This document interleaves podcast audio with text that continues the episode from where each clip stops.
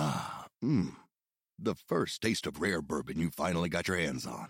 That's nice. At caskers.com, we make this experience easy. Caskers is a one stop spirit curator with an impressive selection of exclusive, sought after, rare, and household names in the realm of premium spirits and champagne. Discover the top flavors of the year now by going to caskers.com and using code WELCOME10 for $10 off your first purchase. Get $10 off your first purchase with code WELCOME10 at caskers.com. It's Thursday, February 15th, 2024, from Peachfish Productions. It's The Gist. I'm Mike Pesca. The worst thing about a mass shooting needs no explication. Of course, the lives lost, the families traumatized, the communities gutted. But there's another terrible thing about mass shootings. It's a little subtle. I think it's personal. Maybe you don't experience it. I do. I know we don't often give voice to it. I'm going to try here. It's during that time between hearing the horror and knowing the details, the time when there is a paucity of actual facts. And during that time, knowing it or not, I find we play a little mental game. We impose a narrative, or actually, what we do is we more, if we're being responsible, withhold full emotional investment until there is a narrative. The whys of the shooting are suspended during these moments, and we don't fully know how to think or what to feel. Now, some of this is proper, waiting until the facts come in, but some of this is self serving for us as a narrative driven species. We want to make meaning from these things. And the meaning changes when the details even subtly shift. Let us take a couple of recent mass shootings to illustrate my point. In Kansas City, during the Chiefs Parade, if that were a lone gunman aiming for random civilians driven by ideology, that would be one thing. And we would be asking, what is the ideology? And depending on the answer, that would be another thing. Different people, would come to different conclusions and feel different amount of outrage or grief. I mean, we probably tell ourselves that it's a tragedy either way, but we feel more or less strongly about things depending on the motivations, quote unquote. It's usually derangements of the killer if that were the situation. But what it really was, what really happened, seems to be one of the tens of thousands of disputes that erupt between strangers or acquaintances every day and it's the hundred or so times that one of those disputes, if someone is armed, becomes a shooting. And that, that set of circumstances means something else entirely. Now, a case where the shooting was motivated by ideology or derangement or the interplay thereof was on Sunday, the shooting in Joel Osteen's megachurch near Houston. Here's how Fox News, the Fox News network, covered the details of the shooter. The shooter is identified as a 36 year old Genesse Ivonne Moreno. She had been born a man, Jeffrey Escalante, from El Salvador. That wasn't true. Though Genesse Moreno used different identities, including Jeffrey Escalante, she was a woman, the birth mother of the young boy she dragged with her into the line of fire who was shot and is in critical condition in Houston area hospital. Fox identified him as five years old. He's actually seven. Fox identified a sticker on the gun as saying Free Palestine. It actually just said Palestine. Fox covered it extensively. When more of the truth came out, Fox has backed off. They're not totally quiet on it. It's a less important story to them and their audience. Marjorie Taylor Greene tweeted about it initially, got more things wrong than Fox did, has been a little silent on it since. Now, local news is covering the story as Fox did. Fox didn't say it was less than a tragedy, but local news is covering it as a tragedy, but one with a different valence. ABC 13 Houston. But police say she was still able to purchase the AR 15 she used just two months ago. ABC 13's Alex Bozarjian is live with more of the video, the concerns about how she got the weapon, and the law that Texas does not have that might have stopped her. Alex? Hypothetically speaking, if a red flag law was in place, Janice Moreno could have been denied that gun she used to carry out the shooting here. The red flag law. That was the law not in place in Texas, and it certainly seems like it would have applied here. The shooter was mentally ill. Neighbors called police and elected officials, warning of the danger. No red flag law, nothing they could do about it. The shooter had weapons seized from her a year and a half ago and destroyed. The narrative shifted and therefore, the very lessons and the importance of the sh- story to different audiences shifted as well. And so too with the Chiefs shooting. It didn't really shift. There was a pause, and then there were judgments that had, again, a certain ideological valence. It's emerged it wasn't an intentional mass shooting. So in Missouri, where they are very pro gun there, you won't get the kinds of discussions that you had after, say, the shooting in Highland Park, Illinois, where a gunman climbed on a roof with the very purpose of picking off parade watchers with a semi automatic rifle. It's more like the incidents two years ago during the NBA playoffs when there was a mass shooting in the crowd gathered near the Milwaukee Bucks arena. And a few months before that, there was a mass shooting which killed six in Sacramento near the Kings arena. It was unrelated to a NBA game, however. In the direct aftermath, there was uncertainty. There was concern that people were perhaps intentionally targeting civilians, basketball fans, peaceably gathered. No, it was armed young men. Some were gang affiliated, though that term is used loosely in situations like this. Some of them had grudges with each other. Some of them were just returning fire. They took offense in the moment. Most of the victims, however, were bystanders. But that all led to a different conversation, a different meaning, a different story. But it's really, when you think about it and you know this, it's not that different. It really, all of these cases, no matter the circumstances behind it, are cases of innocent people who don't deserve violence and gunmen or gun women who, without guns, would just be angry antisocial jerks who get into ill thought out shoving matches. But this is America, where Super Bowls, parades, mega churches, and mass shootings are now inextricably part of the national narrative. On the show today, Department of all time 180s, I talk about chicken wings, appetizer, or entree, and also the conundra or philosophical questions that are meant to be deep ponderables, and I find they almost never get there. But first, okay, we're now at 360 because we're pulling another 180 again. We go back to our conversation yesterday with Bruce Hoffman and Jacob Ware, who have co authored a book, God, Guns, and Sedition Far Right Terrorism in America we shall wrap up our conversation talking about if anyone, gun manufacturers, gun organizations, should have known they were turning guns into a quasi religious item. And also, we'll get each scholar's pessimistic views on the future. Bruce Hoffman, Jacob Ware up next.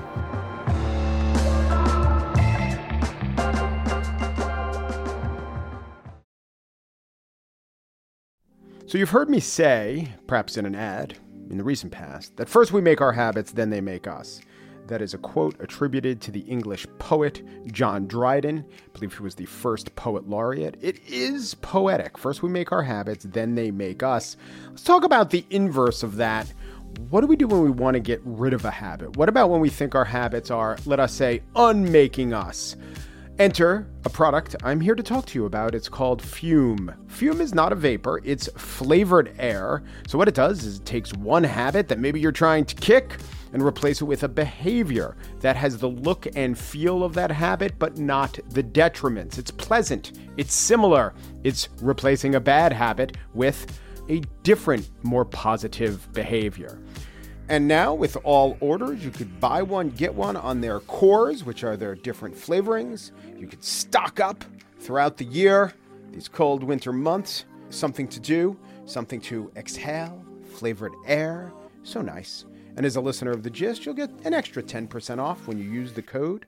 Head to tryfume.com slash The Gist and use the code The Gist for an additional 10% off plus BOGO cores to help start making the good habit that much easier.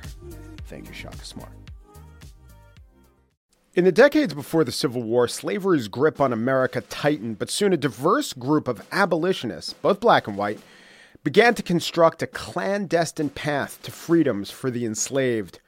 Hosted by Lindsay Graham, Wondery's podcast American History Tellers takes you to the events, times, and people that shaped America and Americans our values, our struggles, and our dreams. In the latest series, American History Tellers explores the Underground Railroad, a covert network of secret routes and safe houses operated by men and women committed to helping enslaved people escape bondage in the South. Fugitive slaves and anyone helping them face terrible violence and even death if caught. But for those brave enough to risk the journey, the Underground Railroad offered a path to the northern states and Canada where their freedom was assured. Follow American History Tellers on the Wondery app wherever you get your podcasts. And you can binge this season American History Tellers, The Underground Railroad early and ad-free right now on Wondery Plus. Bruce Hoffman and Jacob Ware both serve on the Council on Foreign Relations. They are co authors of God, Guns, and Sedition Far Right Terrorism in America. And we shall talk about guns now because it is the access to guns that makes the far right ideology so threatening, so terrorizing. A two part question to start. One, are there any plausible laws that can be passed? And two, the NRA's effort to redefine guns as something other than a tool or even a defense weapon, they became totemic.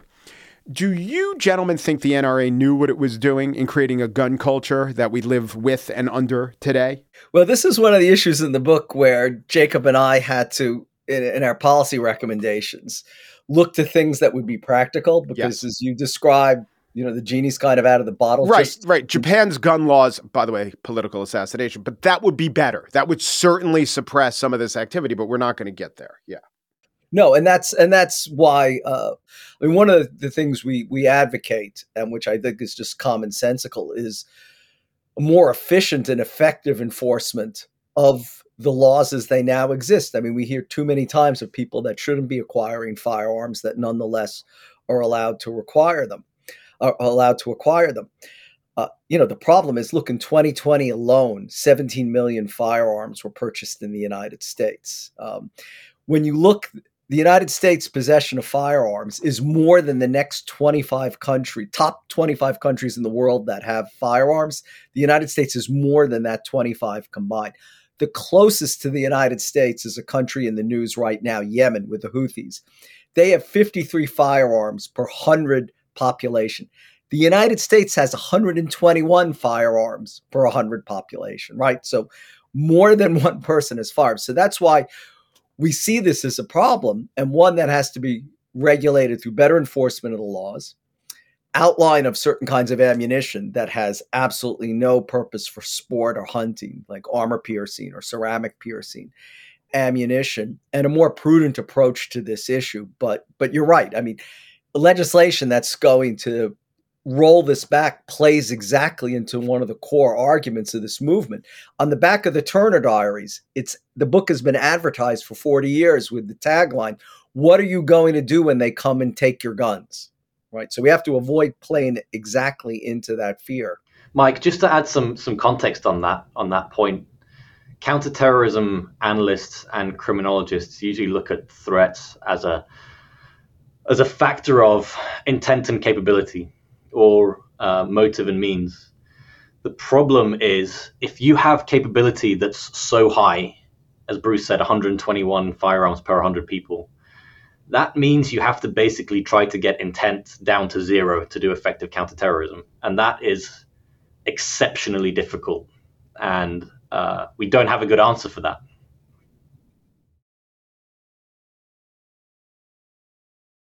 how much blame do the people who redefined what guns meant to America, how much blame do they accrues to them? Well, assault weapons didn't have nearly the popularity it has today in the 20th century. I mean, this is being part of a marketing effort and assault weapons you know, I mean, they're not a hunting weapon, for example. You don't go out and hunt pheasants with them. So that has become very much of a fetish in the sense that it's marketed very aggressively. Almost every arms maker has assault weapons. And this has, of course, facilitated the phenomenon of mass shooting. It's not to say that you can't kill a lot of people with other types of weapons or with handguns, but I think the assault weapon boom in the in the United States, uh, uh not to mix metaphors, in the 21st century is certainly being a very successful uh, marketing ploy. Couple questions about words. How useful is it that the term white supremacy applies to far radical white right wing actors, but also, I guess, in an academic, um, more popular context, is used to apply to just the general fabric of society? America's a white supremacy culture. Does that help you or hurt you in what you're trying to do? Well, as I said earlier, I mean, this is a movement that's very disparate and that seeks to bring together lots of different strands of extremist thought. That's why in the book we're very careful. We call it violent far right extremism. So we're you can be an extremist in the United States. That's constitutionally pr- protected. It's where the violence comes in that we're talking about. And we're not talking about the right or the far right. We're talking about people that have staked out a very extreme. In a democracy, advocating sedition and overthrow of the government is to me an extreme position. So I think, you know, white supremacism is is just one of the many elements that figures into this, but not the only one. And if you boil it down to just one motivation, you're missing a much broader movement that has become as successful and powerful as it is because of the diversity of the constituencies it's been able to appeal to. Just as I described at the beginning, you have people that don't recognize any form of government above the county level these are the sovereign citizens movement. That is not a white supremacist movement. In fact, this past summer, African Americans right. were arrested in Massachusetts, for example, as part of the sovereign citizens. Um, it's a very diverse movement. So we've got to be careful in not falling back on a broad generalization that risks misinterpreting the movement. There's lots of very militant opponents of legalized abortion, for example, that fit into this category indulge me for a second. I'll tell you what I think overall about the uh, state of affairs with right wing extremist violence. Um, I'm very concerned about it. Your book was among the best texts I've read to uh, underline my concerns. And I also agree that I don't think that there's going to be a revolution, but you posit some sort of uh, outbreaks of sectarian violence. We saw January 6th. However, I do keep going back to the threat of Islamic extremism within the United States. And I was concerned about that too. And I remember this was, you know, 12 years ago, it's not that long ago, that how the debate, if it was a debate played out, is that people like you, Bruce Hoffman, would say this is a very serious threat. Others would say we're not saying it's not a threat, but we have to very much worry about the civil rights of uh, those who we deem threatening, and we have to not paint with a broad brush. Okay, fine. My takeaway was don't get so rattled by the possibility to think that it is eminent to see a terrorist under every bed, empower law enforcement, and it is containable. I feel essentially the same way with right wing extremism. A little flipped. It's the people on the right saying, don't trample the rights of uh, people who aren't doing anything wrong. But it's playing out to me very similarly, and I don't think we should. I absolutely think law enforcement should have all the tools, and your book should be written, and we should all decry these public statements by officials who should know better. Maybe we didn't see that by electeds with uh, Islamic extremism, but I also don't think that we should massively freak out and overreact in the same way that we shouldn't have with Islamic extremism. So that's what I think. But critique what I said, agree with what I said, or tell me why actually these are two very, very, maybe this is the case. These are two very, very different enemies. Uh, Jacob, you could go first if you want. The big counter argument I would make is the violence we've seen has been largely um, scattered, relatively low level, targeted at minority communities. And I think it's always in, you know, part of our nature to kind of, uh, you know, think that violence that targets the government, for example, is, is more serious. Um, so I think it is a serious issue for minority communities in America. It's a serious, pressing threat to immigrant communities, to the Muslim community, to the black community, and that is a problem. The other element I would say is we were very close on January 6th to the assassination of a vice president of the United States, Republican, conservative, evangelical vice president we were not far away during the 2022 midterms from the assassination of the Speaker of the House. Um, so this movement, we were not far away a few years ago from the assassination of the uh, governor of Michigan. So this movement has its sights set pretty high in terms of who's in the crosshairs.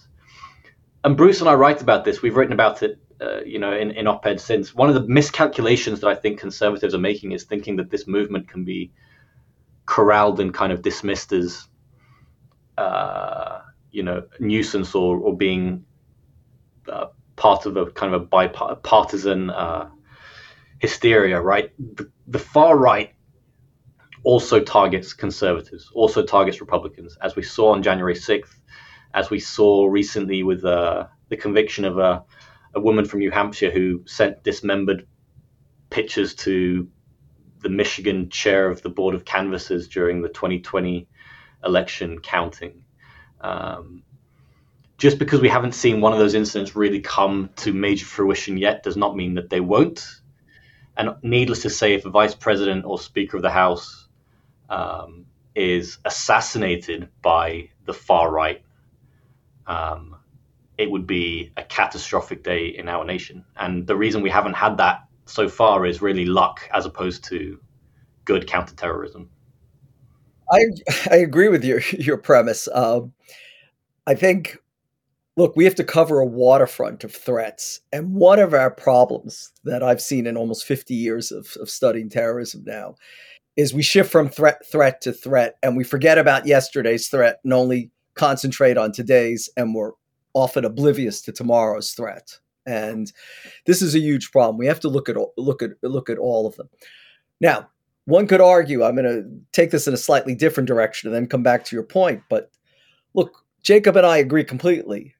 Violent left wing extremism is also a threat in the United States. And let's face it, uh, before January 6, 2000, uh, you know, 2021, one of the most serious terrorist attacks in the United States occurred in June 2017 when a gunman professing allegiance to Senator Bernie Sanders didn't belong to any organization, wasn't following anyone's orders. The leaderless resistance that I described as a problem with violent far right extremists, we see it exactly on the left. He attempted to kill Republicans right. At a baseball practice and actually Right. very seriously wounded the then minority speaker, Steve Right. Scalise of Louisiana. And if you want to talk about luck, I mean, the luck there was just that the caliber of his bullets or his aim wasn't different. Right, and also that the Capitol Police were there as part of Mhm. Steve Scalise's security detail and get and prevented. You're right, absolutely right. Prevented this huge tragedy. I think one of the differences in our book, and also let's say the threat from the Salafi jihadi element in the United States, is just the sheer numbers. Uh, Cynthia Miller-Idriss, a very distinguished scholar of, of violent far right extremism at American Uni- America University, American University, in her book Hate in the Homeland estimates that there are 75,000 violently inclined political extremists on the right in the United States. That's a big number. Uh, New York Times only two years ago said that there were at least 15 to 20,000 well armed members of militias that were training for the revolution. So just the numbers are big. But you're right, we shouldn't be blinded to other terrorist threats. And look at Europe. Between 2014 and 2022, there were 105 Salafi jihadi uh, terrorist attacks, lethal attacks there that killed over 400 persons. By comparison, there were 35 far right lethal attacks that killed 58 persons. So we can't afford to focus on just one threat. And we have to take into account emerging threats, such as our book, but not forget about other threats that haven't gone away.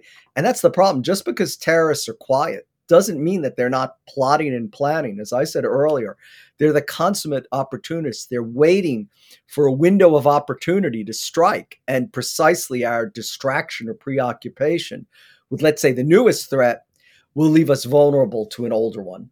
Yeah. And uh, I'll just add, and you've been generous with your time, but this is to me as compelling a topic as there is. I'll just add that law enforcement has been very good in combating these threats. So different people can have different feelings about how agitated they are in their daily lives, how much anxiety they have about an upcoming revolution, or how, how uh, agitated different kind of person was in the year 2003 about impending Islamic terrorism. But I'm very much an optimist. Uh, I'm not optimistic about where we are right now. But is there some thing to be said about the fact, and you note this, you know, in the 72 and 73, there were 2,500 left wing bombings in the United States. And yes, that lone shooter who uh, shot the Republican baseball game, he was he was left wing. It's not that Antifa doesn't exist, even if it's exaggerated. But to me, that was a type of terrorism, Puerto Rican uh, nationalists and all manner of left wing terrorists that was so prevalent, it's almost forgotten.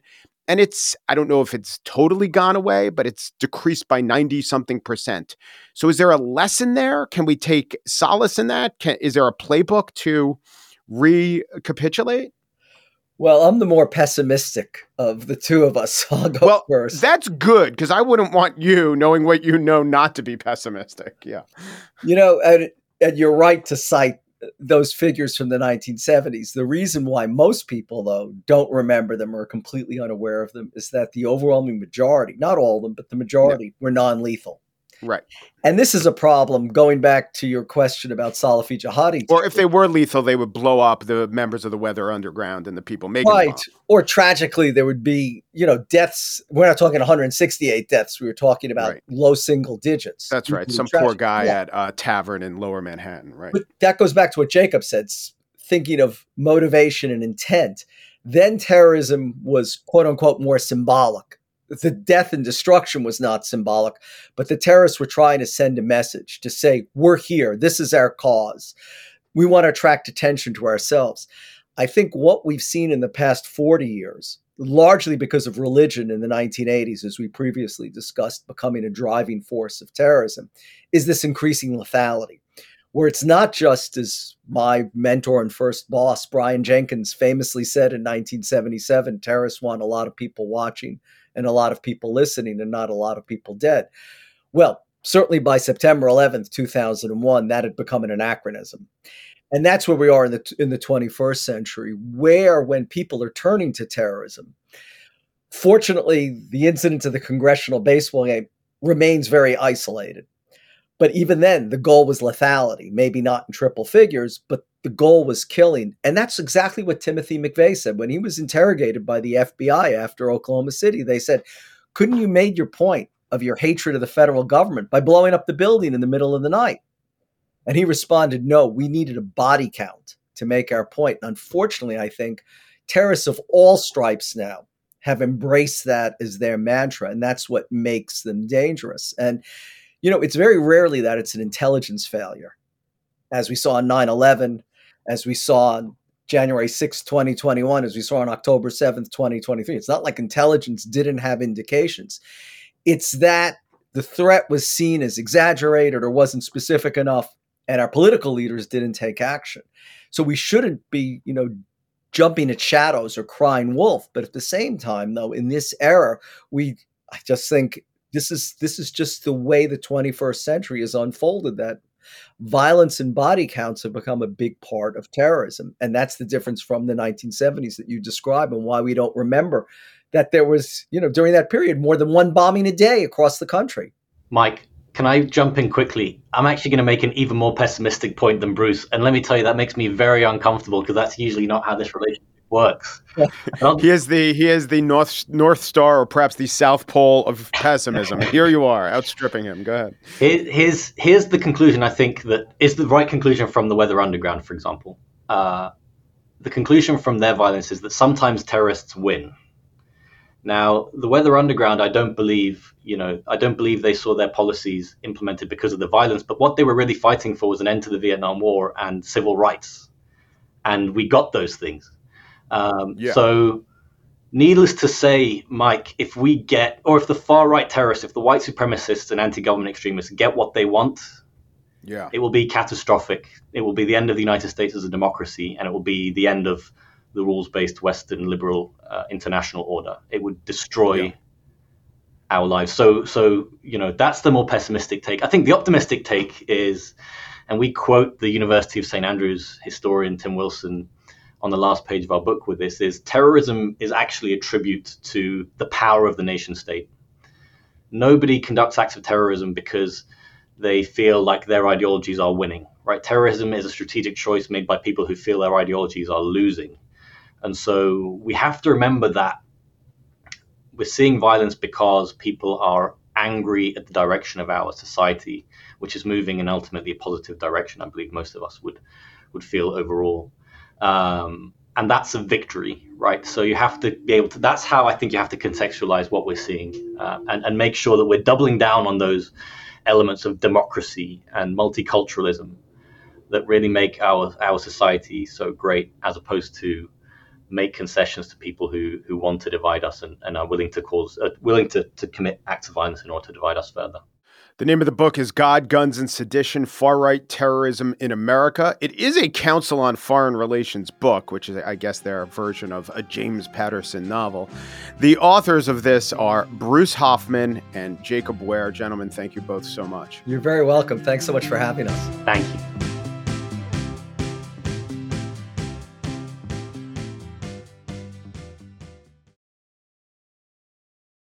I'm not going to give you something for nothing, but I am going to give you something, and it will take very, very little. So let's think about New Year's because that means New Year's resolutions. And, you know, for a lot of us, it's to save money. What you could do is you could start getting cash back with every purchase you make on Ibotta. Why leave money on the table or anywhere other than your pocket and your wallet? And that's where Ibotta comes in. Ibotta is a free app that gives you the most cash back every time you shop on hundreds of items from groceries to beauty supplies to toys. So you can make sure you're beating inflation, outpacing inflation. That's what we do. We outpace inflation, and Ibotta is going to help us. The average Ibotta user earned $145 last year. Think about what that can buy a big shopping trip. How about upgrades to comfortable seats on an airline? Or, you know, a game or concert? Other apps give you points that don't amount to much with Ibotta. Just add your offers in the app, upload your receipt, and you just get the cash. You cash it out in your bank account, PayPal, on gift cards, however you want to do it. Some of the brands that you could shop from include Lowe's, Macy's, Sephora, Best Buys, more than that. Right now, Ibotta, and soon I'm going to tell you how to spell Ibotta because it's going to blow your mind. All right, I'll tell you now. It's I B O T T A. That's important because you need to know that right now, Ibotta is offering our listeners $5 just for trying Ibotta by using the code The Gist when you register. Just go to the App Store or Google Play Store and download the free Ibotta app to start earning cash back and use the code The Gist. Please use the code The Gist. They give us credit for using the code The Gist, and they keep advertising on their show, making us money, making you money. That is I B O T T A in the Google Play or App Store and use the code The Gist. I'm here to tell you about one of the most attractive automobiles you're ever going to lay your eyes on. And it's not just how good it looks, it's everything that can do. For those who embrace the impossible, the Defender 110 is up for the adventure. This iconic vehicle has been redefined with thoroughly modern design. The exterior, which won me over, is reimagined with compelling proportions and precise detailing. The interior is built with integrity using the most robust of materials. The Defender capability is legendary whether you're facing off road challenges or harsh weather conditions. The Defender 110 lets you go further and do more. Cargo capacity means you got room for your gear. To drive the Defender is to do what you do via your intellect, via your passions in life. It is to explore with greater confidence. Ready for a wide range of adventures? The Defender family features the two door Defender 90, the Defender 110, the Defender 130 that seats up to eight. Learn more at landroverusa.com forward slash Defender. And now the spiel. I'm not generally compelled by so called ethical conundrum, conundra, I should probably say, by ethical so called conundra. That's the best way to say it. But usually the best way to say it is not to say it at all. Don't pose the hypothetical to me because I always find them, I don't know, much less philosophically compelling than the people doing the posing. The trolley problem? Save the most people. Or, you know, maybe walk. Can a duck sized horse beat up a half dozen horse sized ducks? Don't know, don't care. It doesn't happen. Which one would make the most chorizo? And there's the other big one is a hot dog a sandwich? You want to say yes? Say yes. You want to deny it? Deny it. I once went to a, a live event where they debated that. And it was kind of entertaining because the people doing the debating were entertaining. But everyone there, I felt, was buying into the delightfulness or the inherent ponderability of the question when really it's just a dumb question. If you want to consider it a sandwich, consider it a sandwich. No one really cares. Which brings me to what I thought would be another conundrum that's related to food. Headline CBS Market Watch on Super Bowl Sunday Americans will devour 1.45 billion chicken wings, but are they an appetizer or an entree? The chicken wings, not the Americans. And the answer I thought would be who cares? But the real answer, and MarketWatch did its job, the real answer is America's restaurateurs really, really care. There were so many excellent examples and great quotes in this article. And at crux, the crux of the chickeny issue is that when wings were considered an appetizer, people would order six wings, pay about whatever it was, 12 bucks, and then move on to the entree. Restaurants made a lot of money. But now that wings are, by many, considered to be an entree, people will just order the wings, still six wings, and restaurants can throw some fries on there and charge 18 bucks. But it's nowhere near the margin they were getting when a restaurant could serve an appetizer of wings and then an entree of something else. I'll give you a few quotes. And all of these restaurants have really good stock symbols.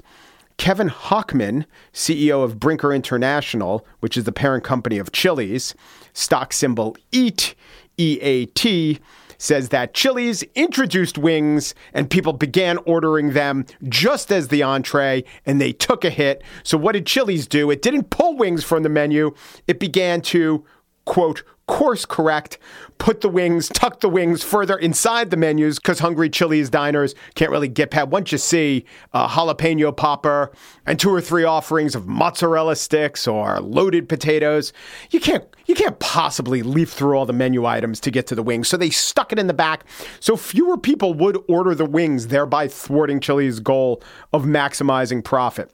They quote Christy Marquez, vice president of marketing for Das Beer Restaurant. So they really were committing to the German with the first definite article. Then they pull back and say Beer Garden, a sports minded restaurant in Jupiter, Florida that features the dish. Marquez says her establishment has a grazing style approach to dining, meaning that there is not a distinction between starters and main dishes. And this may be the way to go. Don't say anything. Let people order what they want, but also encourage them to order everything.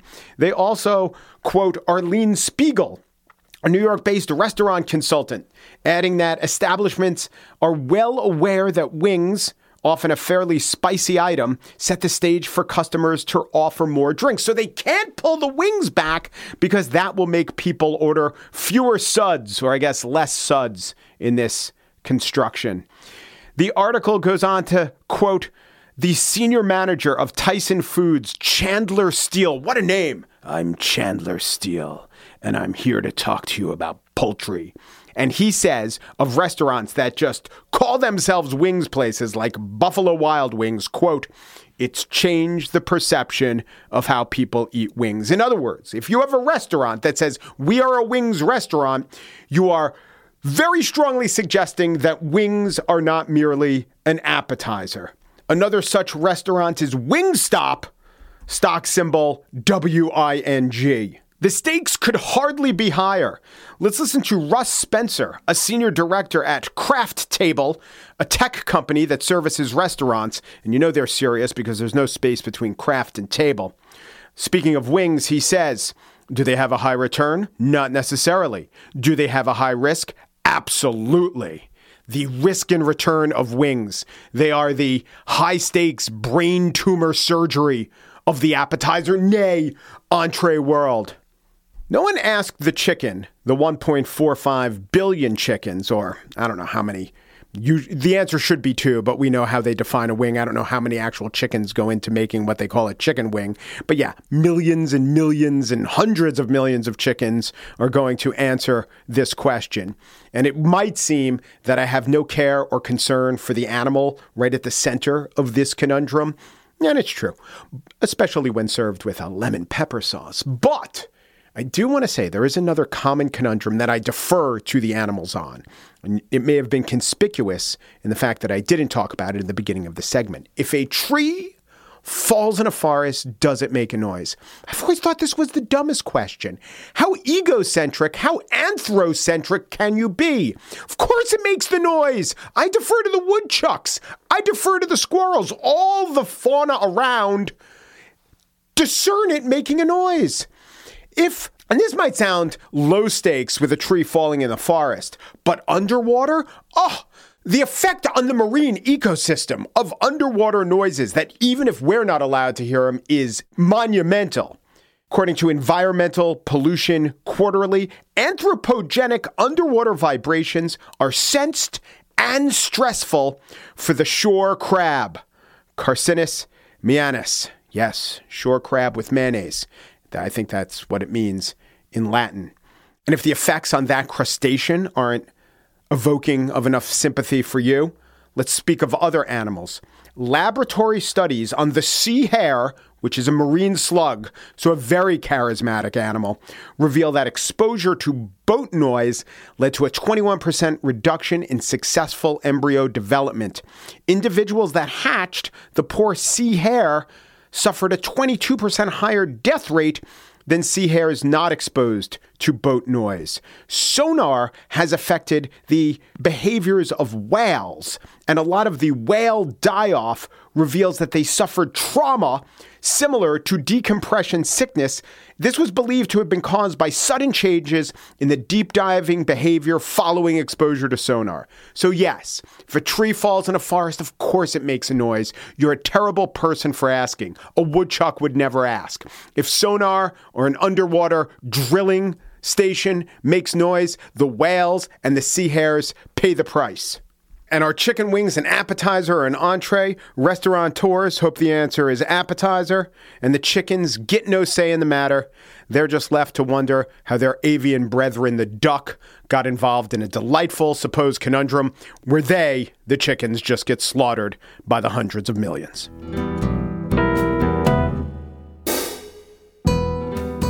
And that's it for today's show. Corey Wara produces The Gist. Joel Patterson is the senior producer. You know them as the Quaint Mallards. I know Michael Pesca as the director of special projects for Peachfish Productions. The Gist is sponsored in collaboration with Libsyn's AdvertiseCast. For advertising inquiries, go to advertisecast.com slash The Gist. Peru, Peru, Thank you for listening.